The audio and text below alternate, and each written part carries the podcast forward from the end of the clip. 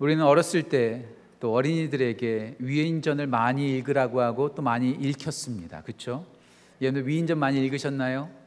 저도 어렸을 때 슈바이처라든지 아브라함 링컨이라든지 조지 워싱턴 여러 인물들에 대한 위인전을 읽고 꿈을 키웠습니다. 그들에게 배우고 그들의 삶을 존경하라는 의미로서 어, 어린이들에게 위인전을 많이 읽히죠. 그런데 제가 참 이번에 좀 흥미로운 글을 하나 읽게 되었는데요. 성공회 대학교에서 교육학을 가르치는 고병헌이라고 하는 교수님께서 이런 말씀을 하시더라고요. 우리들은 자녀들에게 슈바이처나 마더 테레사를 존경하라는 의미로 위인전을 많이 읽힌다. 그런데 자녀들이 그들처럼 살려는 기미만 보여도 기겁을 한다. 이해가 되세요? 마더 테레사 존경하라고 슈바이처 존경하라고 그들을 참 바라보라고 그들에게 배우라고 말하지만 그들처럼 살려는 기미만 보여도 기겁을 한다는 거예요. 편하게 살라는 거죠. 그들의 삶은 그들의 삶이고 그들처럼 살지는 말라는 거예요. 좋은 것만 배우고 그처럼 살지 말라는 거죠. 제가 사역하면서 또 신앙생활 하면서 또 성경 공부를 인도하면서 제가 자주 하는 질문 또 자주 받는 질문 가운데 이런 질문이 있습니다. 목사님, 성경 속에 나오는 수많은 인물 가운데 어떤 인물 좋아하세요? 여러분들 이런 질문 받아보셨죠? 많은 인물들이 있는데 저마다 자기가 가장 좋아하고 존경하고 따라가고자 하는 그런 인물들이 있어요. 그래서 사람들은 자기의 자녀들의 이름을 지을 때에도 그것을 따라 지을 때도 있죠. 베드로 좋아하는 사람이 피터라고 이름을 짓고 또 존, 데니얼, 데이빗 그리고 선교를 참 좋아하시는 분들은 폴, 바울의 삶을 살아가라는 거죠. 근데 정말 그렇게 사십니까? 정말 그렇게 살고 싶으세요? 그들의 헌신과 그들의 믿음과 그들의 삶에는 박수를 치고 아, 너무나 대단하다, 너무나 은혜롭다라고 말을 하면서 정작 그렇게 살라고 하면 우리도 마치 기겁을 하면서 도망치지는 않은지요. 제가 중고등학교 때 누군가 저한테 물어봐요. 당신은 어떤 성경의 인물을 참 좋아하냐고. 그때 제가 못 모르게 대답했던 사람이 스테반이었습니다. 어, 참 무서운 고백 아닙니까? 스테반은 최초의 순교자예요. 순교하겠다는 의미거든요. 그냥 멋있어 보였거든요. 스테반처럼 진짜 살래? 그러면 저는 잘 모르겠어요. 원래 많은 그리스도인들이 그렇지 않습니까? 성경 속에 있는 인물들을 좋아하고 그들처럼 배우고자 하지만 정작 그렇게 살지는 않아요. 미국에서 가장 영향력 있는 목사님 가운데 한 분이 프란시스 첸이라고 하는 목사님이 계십니다. 그분께서 형식적인 그리스도인, warm Christian, 형식적인 그리스도인이 있다고 말하시면서 그, 그, 형식적인 그리스도인들이 어떤 어떤 사람들인지를 쭉 설명하는데요. 그 중에서 제가 한 대목만 좀 소개할게요. 형식적인 그리스도인이 누군가? 형식적인 그리스도인들은 주를 위해 목숨을 거는 사람들의 간증을 들으면서 감동하고 은혜를 받는다. 하지만 정작 자신은 그렇게 살지 않는다.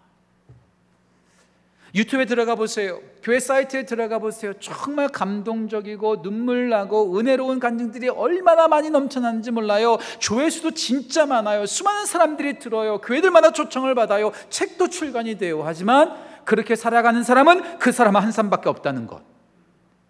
박수를 치고 은혜도 받고 감동도 받지만 그렇게 살아가는 사람들이 그리 많지 않다는 것. 우리는 잘 알고 있지만 그렇게 살고 싶어 하지 않아요. 그렇게 살려고 하지도 않아요. 지난 9주 동안 이번에 마지막 설교 시리즈, 시리즈, 시리즈 마지막 시간인데요.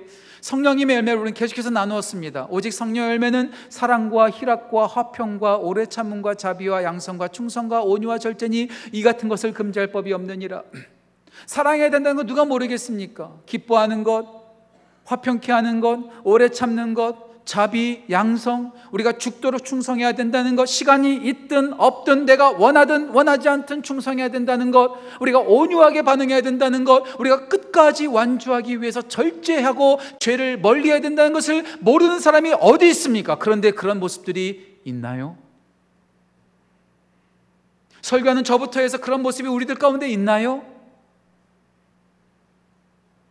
우리가 모든 예수님의 성품과 성령님의 성품을 배웠어요. 이제 우리가 어떻게 해야 될까? 이것을 우리 것으로 삼아야죠. 우리가 열매를 맺어야죠. 그래서 오늘 사도 바울이 빌립보서 2장 5절에서 말하고 있습니다. 너희 안에 이 마음을 품으라 곧 그리스도 예수의 마음이니 이 마음을 이제 품으라는 거예요. 예수님의 attitude, 예수님의 캐릭터, 예수님의 성품을 우리가 이제 가져야 된다는 거죠. NLT 버전이라고 하죠. New Life Translation에서 이렇게 번역하고 있더라고요. You must have this attitude that Christ Jesus had. 그리스도 예수가 가지셨던 이 태도를 당신도 반드시 가져야만 합니다. 알고만 있는 것이 아니라, 기억만 하고 있는 것이 아니라, 그것을 보면서 은혜 받았다. 와, 저렇게 살아야지 생각만 하는 것이 아니라, 이제 그 성품을 take, must have, 가져야 된다는 거죠. 우리 모든 성도님들이 예수님의 성품과 성님의 열매가 아홉 가지라고 줄줄줄줄 암송하고 외우는 것으로 끝나는 것이 아니라 그 예수님의 성품, 그 예수님의 열매가 우리 가운데 맺어지고 드러나기를 간절히 소망합니다. 저부터 시작해서요. 우리 모두가요. 자, 그렇다면 우리가 예수님의 그 성품, 그 attitude, 그 캐릭터, 그 성품과 그 태도를 우리가 갖기 위해서 우리는 어떻게 해야 될까요? 오늘 시리즈 마지막 설교입니다. 우리가 어떻게 그것을 배우고 어떻게 그것을 맺을 수 있을까? 세 가지로 함께 말씀을 나누고자 합니다. 첫 번째 기억해야 될 것, 예수님의 시선을 본받으십시오. 예수님의 시선을 본받으십시오. 우리는 보는 것에 영향을 받습니다. 무엇을 보느냐에 따라서 우리의 마음과 우리의 생각과 우리의 모든 것이 달라집니다. 좋은 것을 봐야 돼요. 아름다운 것을 봐야 돼요. 끔찍한 거, 잔인한 거, 무서운 거 보게 되면요. 그것에 영향을 받을 수밖에 없어요. 제가 참 존경하는 목사님 가운데 한 분이 계세요. 저랑 같은 동시대에 살았던 분이 아니기 때문에 저는 한 번도 그를 뵌 적이 없지만 그분의 책을 통해서 제가 배웠죠. 제가 세가족 성경 공부나 여러 성경 공부 시간에 제가 언급했던 분인데요. 로버트 맥체인이라고 하는 목사님이 계십니다. 로버트 맥체인이라는 목사님. 이분이 참 이분의 일화 가운데 제가 참 인상적인 것은 뭐냐면 이분이 설교하기 위해서 설교단에 딱 올라서서 딱 서기만 했는데 한마디 말도 하지 않았는데 성도들이 울기 시작하는 거예요.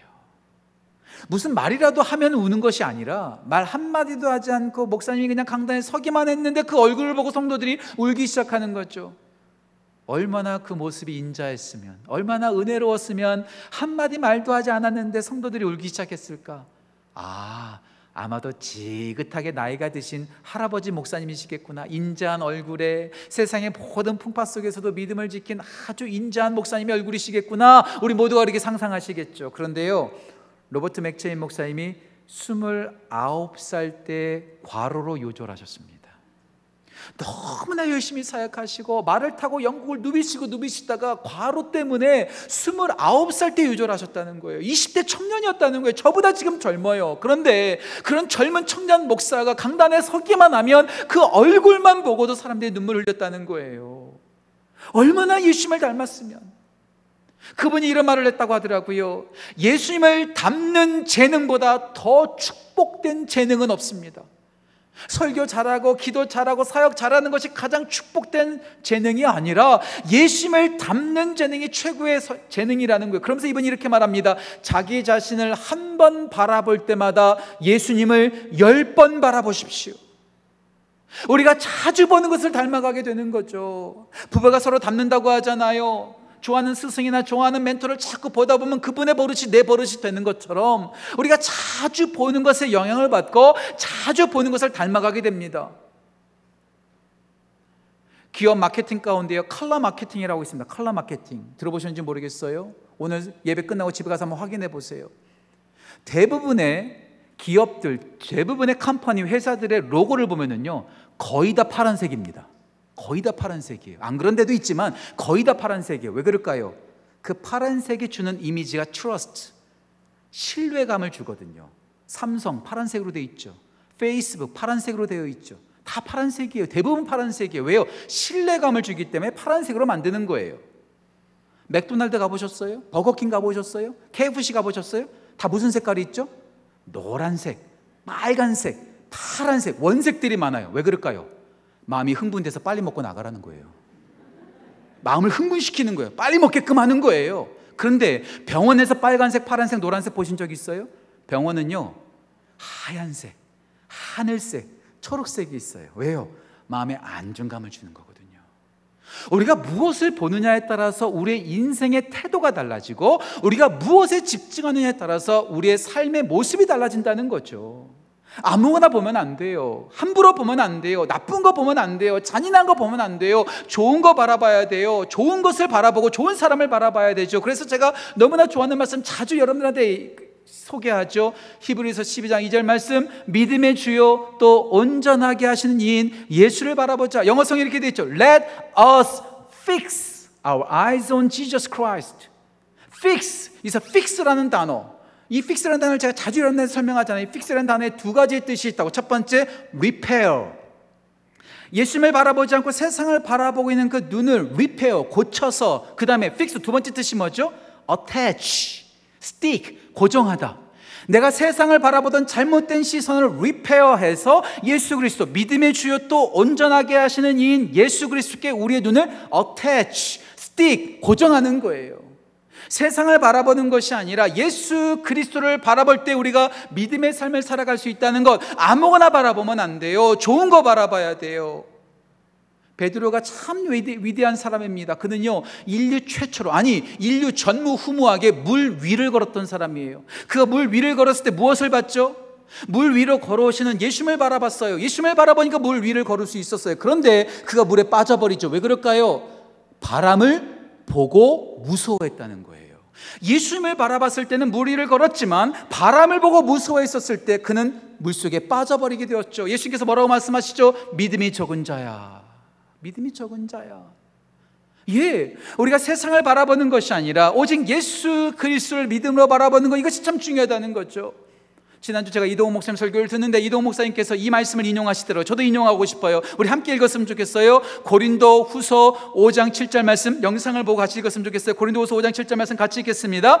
우리는 믿음으로 행하고 보는 것으로 행하지 아니함이로다. 보이는 것 보는 것이 아니라 내 눈에 있는 것 바라보는 것이 아니라 믿음으로 바라볼 때 우리 가운데 놀라운 역사가 일어난다는 것. 예, 아무거나 보지 마십시오.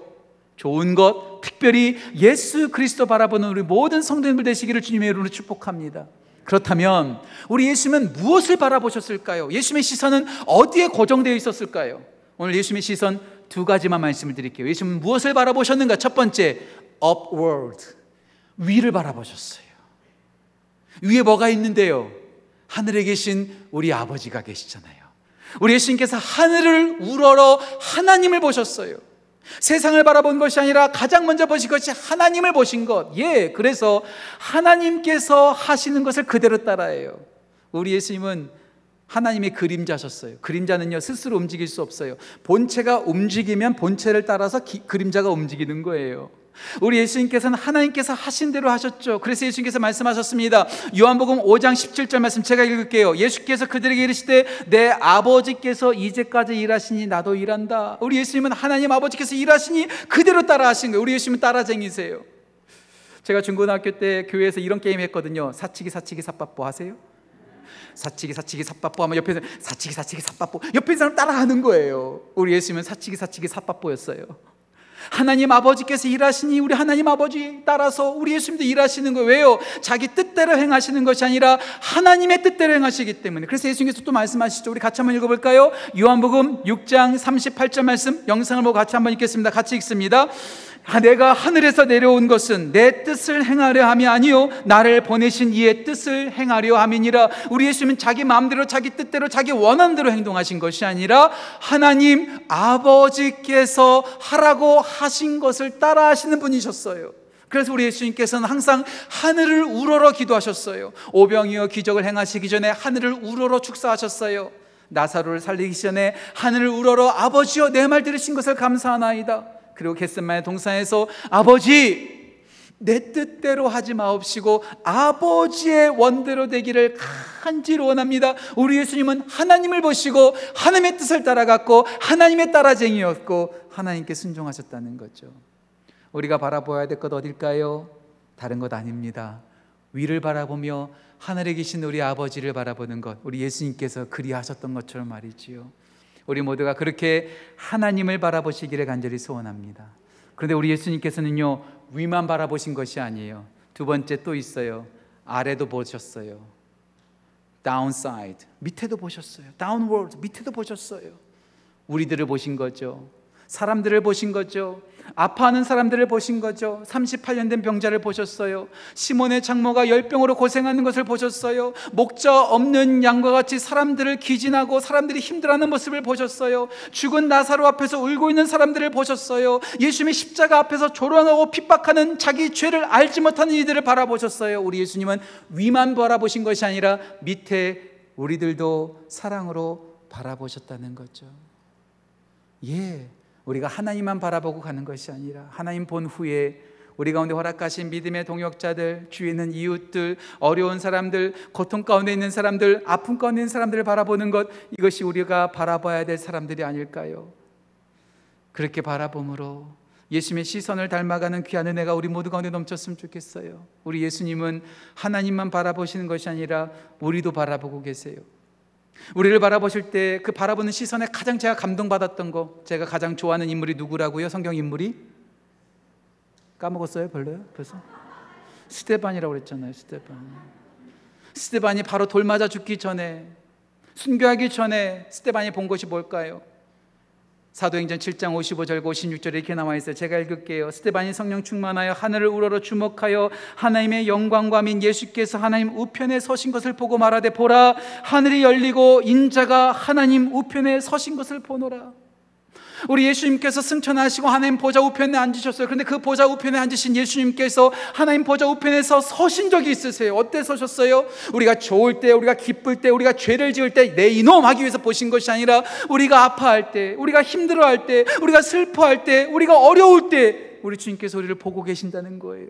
하나님 보좌 우편에 일어서셔서 지금 보고 계신다는 거죠. 저는 그래서 이런 기도를 자주 해요. 하나님, 한 번만 저 봐주세요.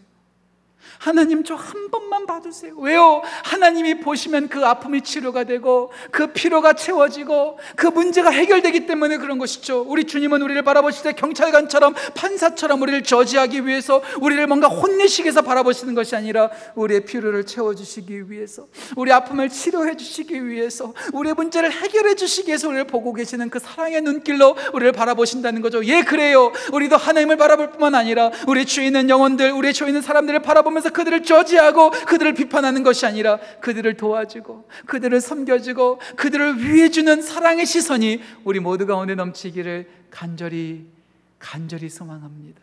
예수님의 성품 그 시선을 본받으십시오. 두 번째 예수님의 성품 예수님의 실천을 본받으십시오. 예수님의 실천을 본받으십시오. 제가 자주 이분의 책을 언급하는데요. 로버트 풀검이라고 하는 목사님이시더라고요. 목사님이 쓰신 책인데요. 이분의 제목은 책 제목은 여러분 많이 들어보셨을 거예요. 내가 정말 알아야 할 것은 유치원에서 배웠다. 한 번쯤은 들어보셨죠? 이 책은 안 읽어보셨어도 제목은 읽어보셨을 거예요. 우리가 정말 배워야 될 것, 정말 알아야 될 것은 대학교에서 배운 게 아니에요. 대학원에서 배운 게 아니에요. 고등학교에서 배운 게 아니에요. 어디서 배웠어요?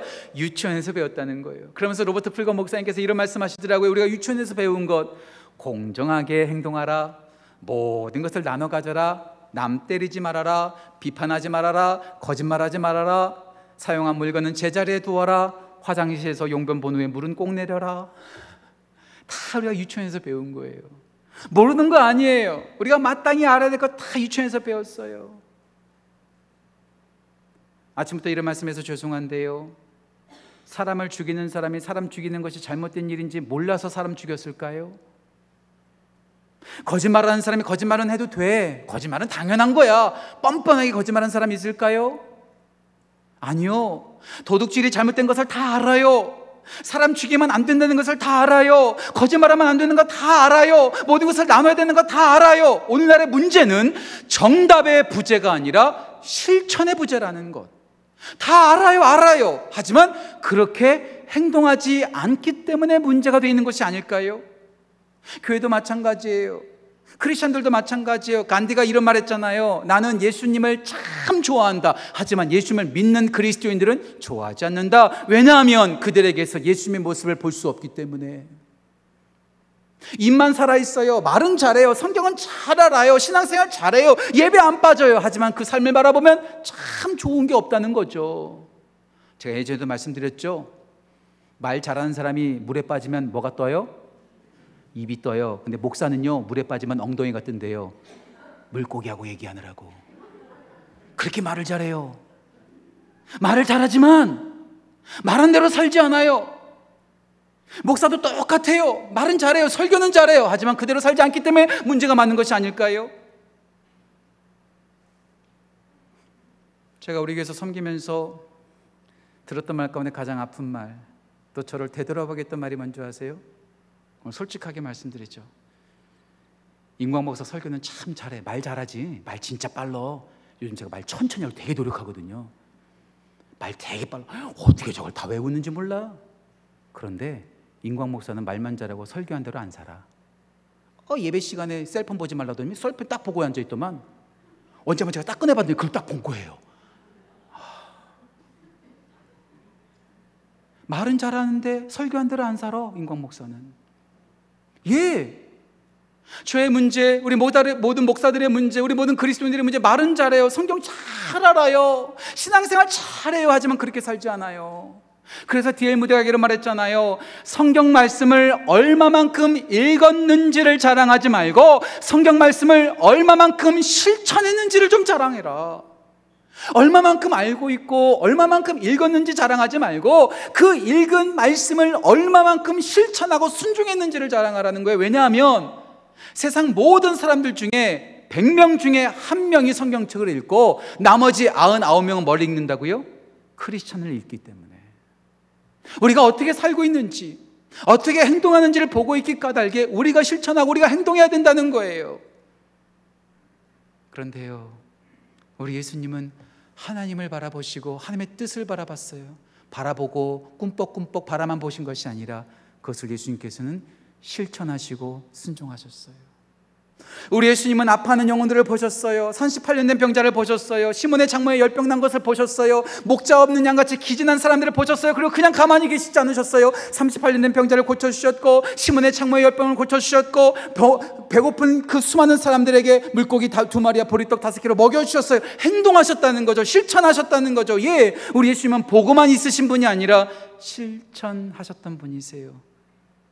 그게 뭘까요? 그게 바로 인카네이션 성육신이죠. 하나님의 뜻대로 이 땅 가운데 오셨어요. 우리를 보시고 그냥 내버려 두지 않고 이 땅 가운데 인간의 몸을 입고 오셨어요. 그 말씀이 바로 오늘 본문 말씀 5절, 6절, 7절 말씀이 아닐까요? 말씀 보실까요? 오늘 빌립보서 2장 5절, 6절, 7절 제가 읽겠습니다. 너희 안에 이 마음을 품으라 곧 그리스도 예수의 마음이니 그는 근본 하나님의 본체시나 하나님과 동등됨을 취할 것으로 여기지 아니하시고 오히려 자기를 비워 종의 형체를 가지사 사람들과 같이 되셨다. 이 세상 그 어떤 종교에 있는 어떤 신도 우리 가운데 찾아온 신은 없어요. 다 나한테 찾아오라고 말해요. 하지만 우리 예수님은 하나님 아버지의 그 마음과 그 말씀에 순종하셨고 죄 가운데 죽어 있는 우리들을 살리시기 위해서 가만히 하나님 보좌 우편에서 하나님 되심을 누리고 있으신 것이 아니라 그 모든 것을 버리시고 우리 가운데 내려오셔서 종이 되셨고 우리와 같은 모습으로 오셨다는 것 실천하신 거죠. 실천하신 거죠. 예수님께서 하나님을 보시고 하나님의 뜻에 실천하셨던 것처럼 예수님께서 아픔 있는 영혼들을 보시고 그들 가운데 찾아가셔서 그들의 문제를 해결해 주시고 실천하셨던 것처럼 우리도 알고 있는 것으로 끝나지 않고 느끼는 것으로 끝나지 않고 우리의 손과 발로 다가가서 그들을 돕고 실천하는 것 이것이 우리 가운데 필요한 것이 아닐까요? 최근에 제가 행동하는 기도라는 책을 제가 읽었습니다. 행동하는 기도.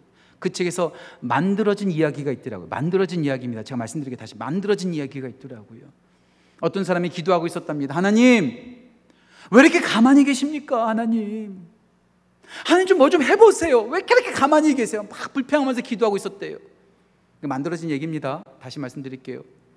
근데 하나님께서 그렇게 불평하면서 하나님 왜 가만히 있냐고 하소연하는 그 사람 곁에 와서 귀에다 속삭이시더래요. 이렇게.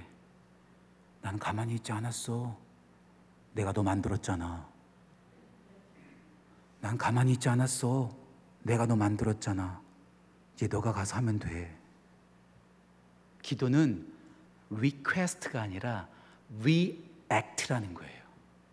하나님께서 나에게 주신 것을 가지고 기도만 하고 it 끝나는 것이 아니라 기도한 대로 가서 나누어 주고 내가 하나님의 기도에 응답이 되어서 내가 실천하고 내가 순종하고 내가 헌신하여서 그 땅 가운데 예수 그리스도의 사랑과 예수 그리스도의 은혜를 끼치는 것 이것이 바로 기도라는 거죠. 행동하는 기도. 이제 행동하는 기도가 필요하다는 거예요.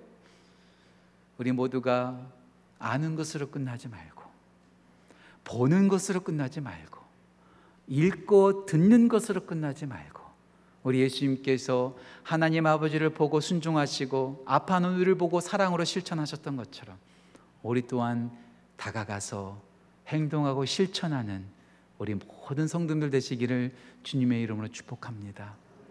예수님의 성품 시선을 본받으십시오.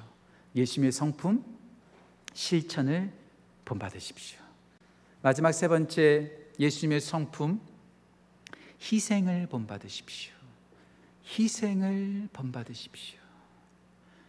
2021년 5월 25일 지금으로부터 1년 2개월 전 이탈리아 북부 스위스 산자락에 있는 모레나 호수라는 데가 있다고 하더라고요.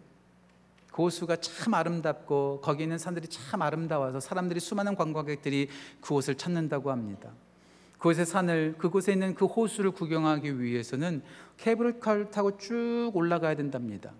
코로나 팬데믹 가운데 있었기 때문에 케이블카의 정원이 30명이었지만 15명만 태우고 그 이탈리아 그 산지를 올라가고 있었다고 합니다. 거의 정상에 올라갔었을 때에 케이블카의 그 케이블에 문제가 생겨서 후진하기 시작했고 끔찍하게도 그 케이블카가 땅에 떨어져서 그 높은 곳에서 떨어져서 댕굴댕굴댕굴댕굴 굴러가지고 형체도 알아볼 수 없을 만큼 망가지면서 큰 사고가 났다고 합니다. 그곳에 타고 있었던 15명 가운데 14명이 그 자리에서 숨졌습니다. 오직 한 사람만 살아났어요. 그 한 사람이 누구냐면 다섯 살짜리 어린아이 아이탄이라고 하는 아이였습니다. 왜 살아났을까? 아버지가 그를 꼭 껴안은 거예요. 그를 꼭 껴안았기 때문에 다른 사람 다 죽었는데 그 아이만 살아난 거죠. 예, 그래요. 저는 모든 희생이 아름다운 것 같아요. 모든 희생이 복된 것 같아요. 왜요? 사랑하기 때문에. 그 아들을 대신해서 그 아들을 살리기 위해서 자기 몸이 부서져라 그걸 꼭 껴안은 거죠. 예, 저도 늦지막하게 아빠가 돼 보니까 아이들이 아플 때 대신 아팠으면 좋겠어요. 나는 고생하고 나는 힘들어도 아이들은 힘들지 않았으면 좋겠어요. 아이들은 아프지 않았으면 좋겠어요. 왜요? 사랑하니까 희생하고 싶은 거죠. 사랑하니까 희생하고 싶은 거죠. 예, 우리 모두는 희생합니다. 내가 좋아하는 사람, 내가 기뻐하는 사람, 내가 즐거워하는 사람, 내가 너무나 아끼는 사람을 위해서 우리는 희생합니다. deserve, 받을 만하다고 하잖아요. 가치가 있다고 하잖아요. 예, 우리 예수님께서 우리를 너무나 사랑하셨어요. 우리 모두를 사랑하셔서 그 자리에 그 자리 하나님 보좌 우편에 그냥 계시지 않고 이 땅 가운데 내려오셨어요. 그리고 희생하셨죠. 오늘 본 말씀 속에 나오죠. 7절과 8절 말씀을 같이 한번 읽어볼까요? 같이 읽겠습니다. 7절과 8절입니다.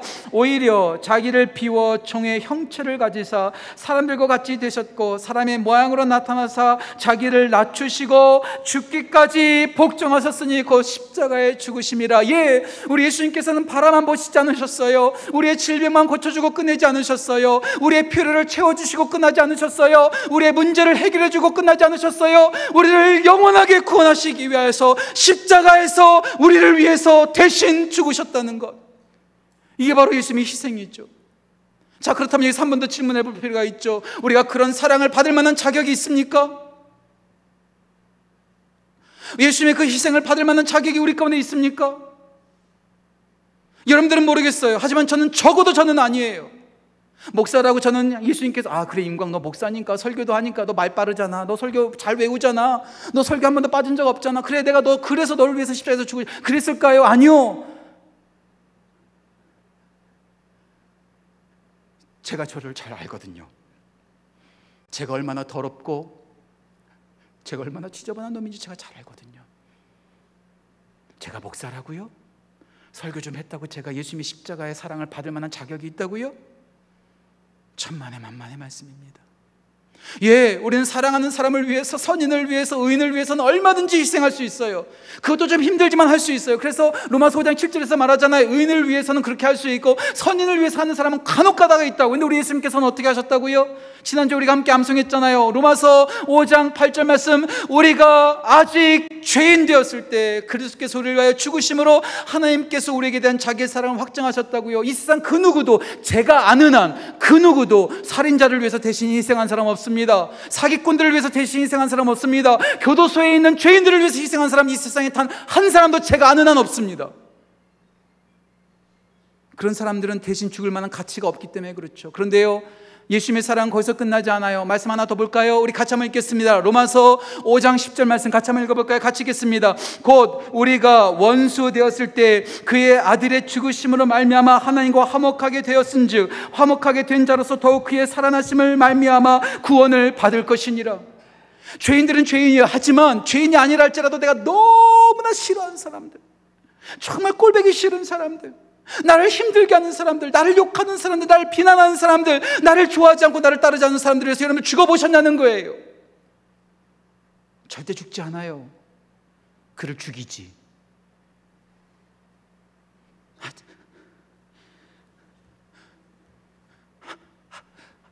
하지만 우리 예수님은 가서 죽이지 않으셨어요.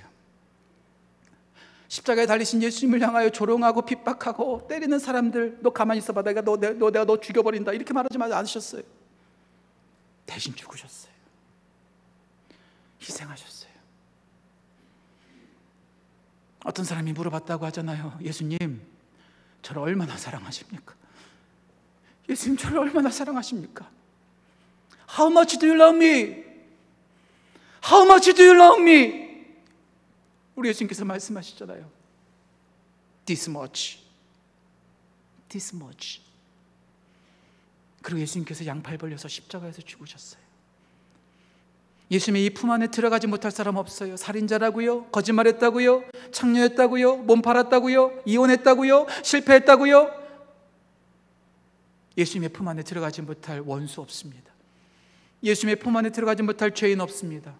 우리 예수님은 사랑받을 만한 자격이 있다고 해서 뭔가 좋은 일 했다고 해서 예수님께서 희생하신 것이 아니요. 우리 모두를 그냥 사랑하셔서 그냥 십자가에서 희생하신 거예요. 우리는 골라 희생합니다. 우리는 골라서 희생하고 헌신합니다. 우리는 골라서 좋아합니다. 우리는 골라서 사랑합니다. 하지만 우리 예수님은 골라 골라 사랑하지 않으세요. 그냥 모두를 사랑하셔서 희생하셨죠. 그게 바로 복음이요. 그게 바로 예수님의 십자가입니다. 우리가 예수님처럼 살 수 없습니다. 하지만 우리도 소망할 수 있지 않을까요? 하나님, 저도 사랑할 만한 사람들만 사랑하는 것이 아니라 우리도 우리를 힘들게 하는 사람들, 원수 같은 저들을 위해서 저도 예수님이 하셨던 것처럼 저도 그렇게 사랑하여 열매를 맺고 싶다고 기도하고 소망하면 안 될까요? 저부터요. 예수님의 시선을 본받으십시오. 예수님의 실천을 본받으십시오. 예수님의 희생을 본받으십시오. 우리는 지난 9주간 동안 성령님의 열매를 배워왔습니다. 모르는 사람 없어요. 이제 줄줄줄줄 다 외워요. 저도 9주 동안 암송하다 보니까 다 외워요. 근데 이 말씀 어떻게 끝나죠?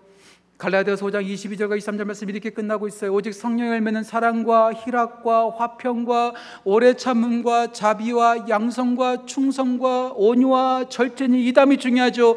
이 같은 것을 금지할 법이 없느니라. 성령의 열매가 우리 가운데 있고 예수님의 성품이 우리 가운데 있으면 그것을 금지할 법이 없다는 거예요. 그 누구도 막을 수 없다는 거예요. 그런데 우리는 너무나 많이 막혀 있어요. 이것 때문에 못해요. 저것 때문에 못해요. 시간이 없어요. 그래서 충성하지 못해. 헌신하지 못해요. 내 직장일 봐야 돼요. 나 자녀들 돌봐야 돼요. 내 마음이 허락하지 않아요. 내 마음이 내키지 않아요. 이 못해요, 못해요, 못해요, 못해요. 자꾸 우리 안에 주님께서 예수님의 성품과 성령의 열매를 심어 주셨는데 자꾸 우리가 막고 있어요. 막고 있어요. 막고 있어요. 저를 포함해서 우리 모두가 아는 것으로 끝나지 않고 예수님의 그 성품과 예수님의 그 태도와 그 열매가 우리 가운데 맺히기를 간절히 소원합니다. 그래서 우리가 드러나는 것이 아니라 저 임광이 드러나는 것이 아니라 예수님이 드러나는 것. 그래서 저의 삶의 모토의 말씀이요. 저의 말 저의 삶의 가장 중요한 말씀. 나의 간절한 기대와 소망을 따라 아무 일에든지 부끄럽지 아니하고 오직 전과 같이 이제도 온전히 담대하여 살든지 죽든지 오직 그리스도만 존귀하게 되게 하려 하나니 이제 내게 사는 것은 그리스도니 죽는 것도 유익함이니라. 내가 드러나는 것이 아니라 오직 예수 그리스도를 드러내고 예수님의 눈으로 바라보고 예수님의 손으로 실천하고 예수님께서 희생하셨던 것처럼 그리 희생하며 나아가 우리가 드러나고 우리의 열매가 맺어지는 것이 아니라 예수님의 성품의 열매를 맺어가는 우리 모든 성도들 되시기를 또 그런 제가 되기를 주님의 이름으로 축복하고 또 기도합니다.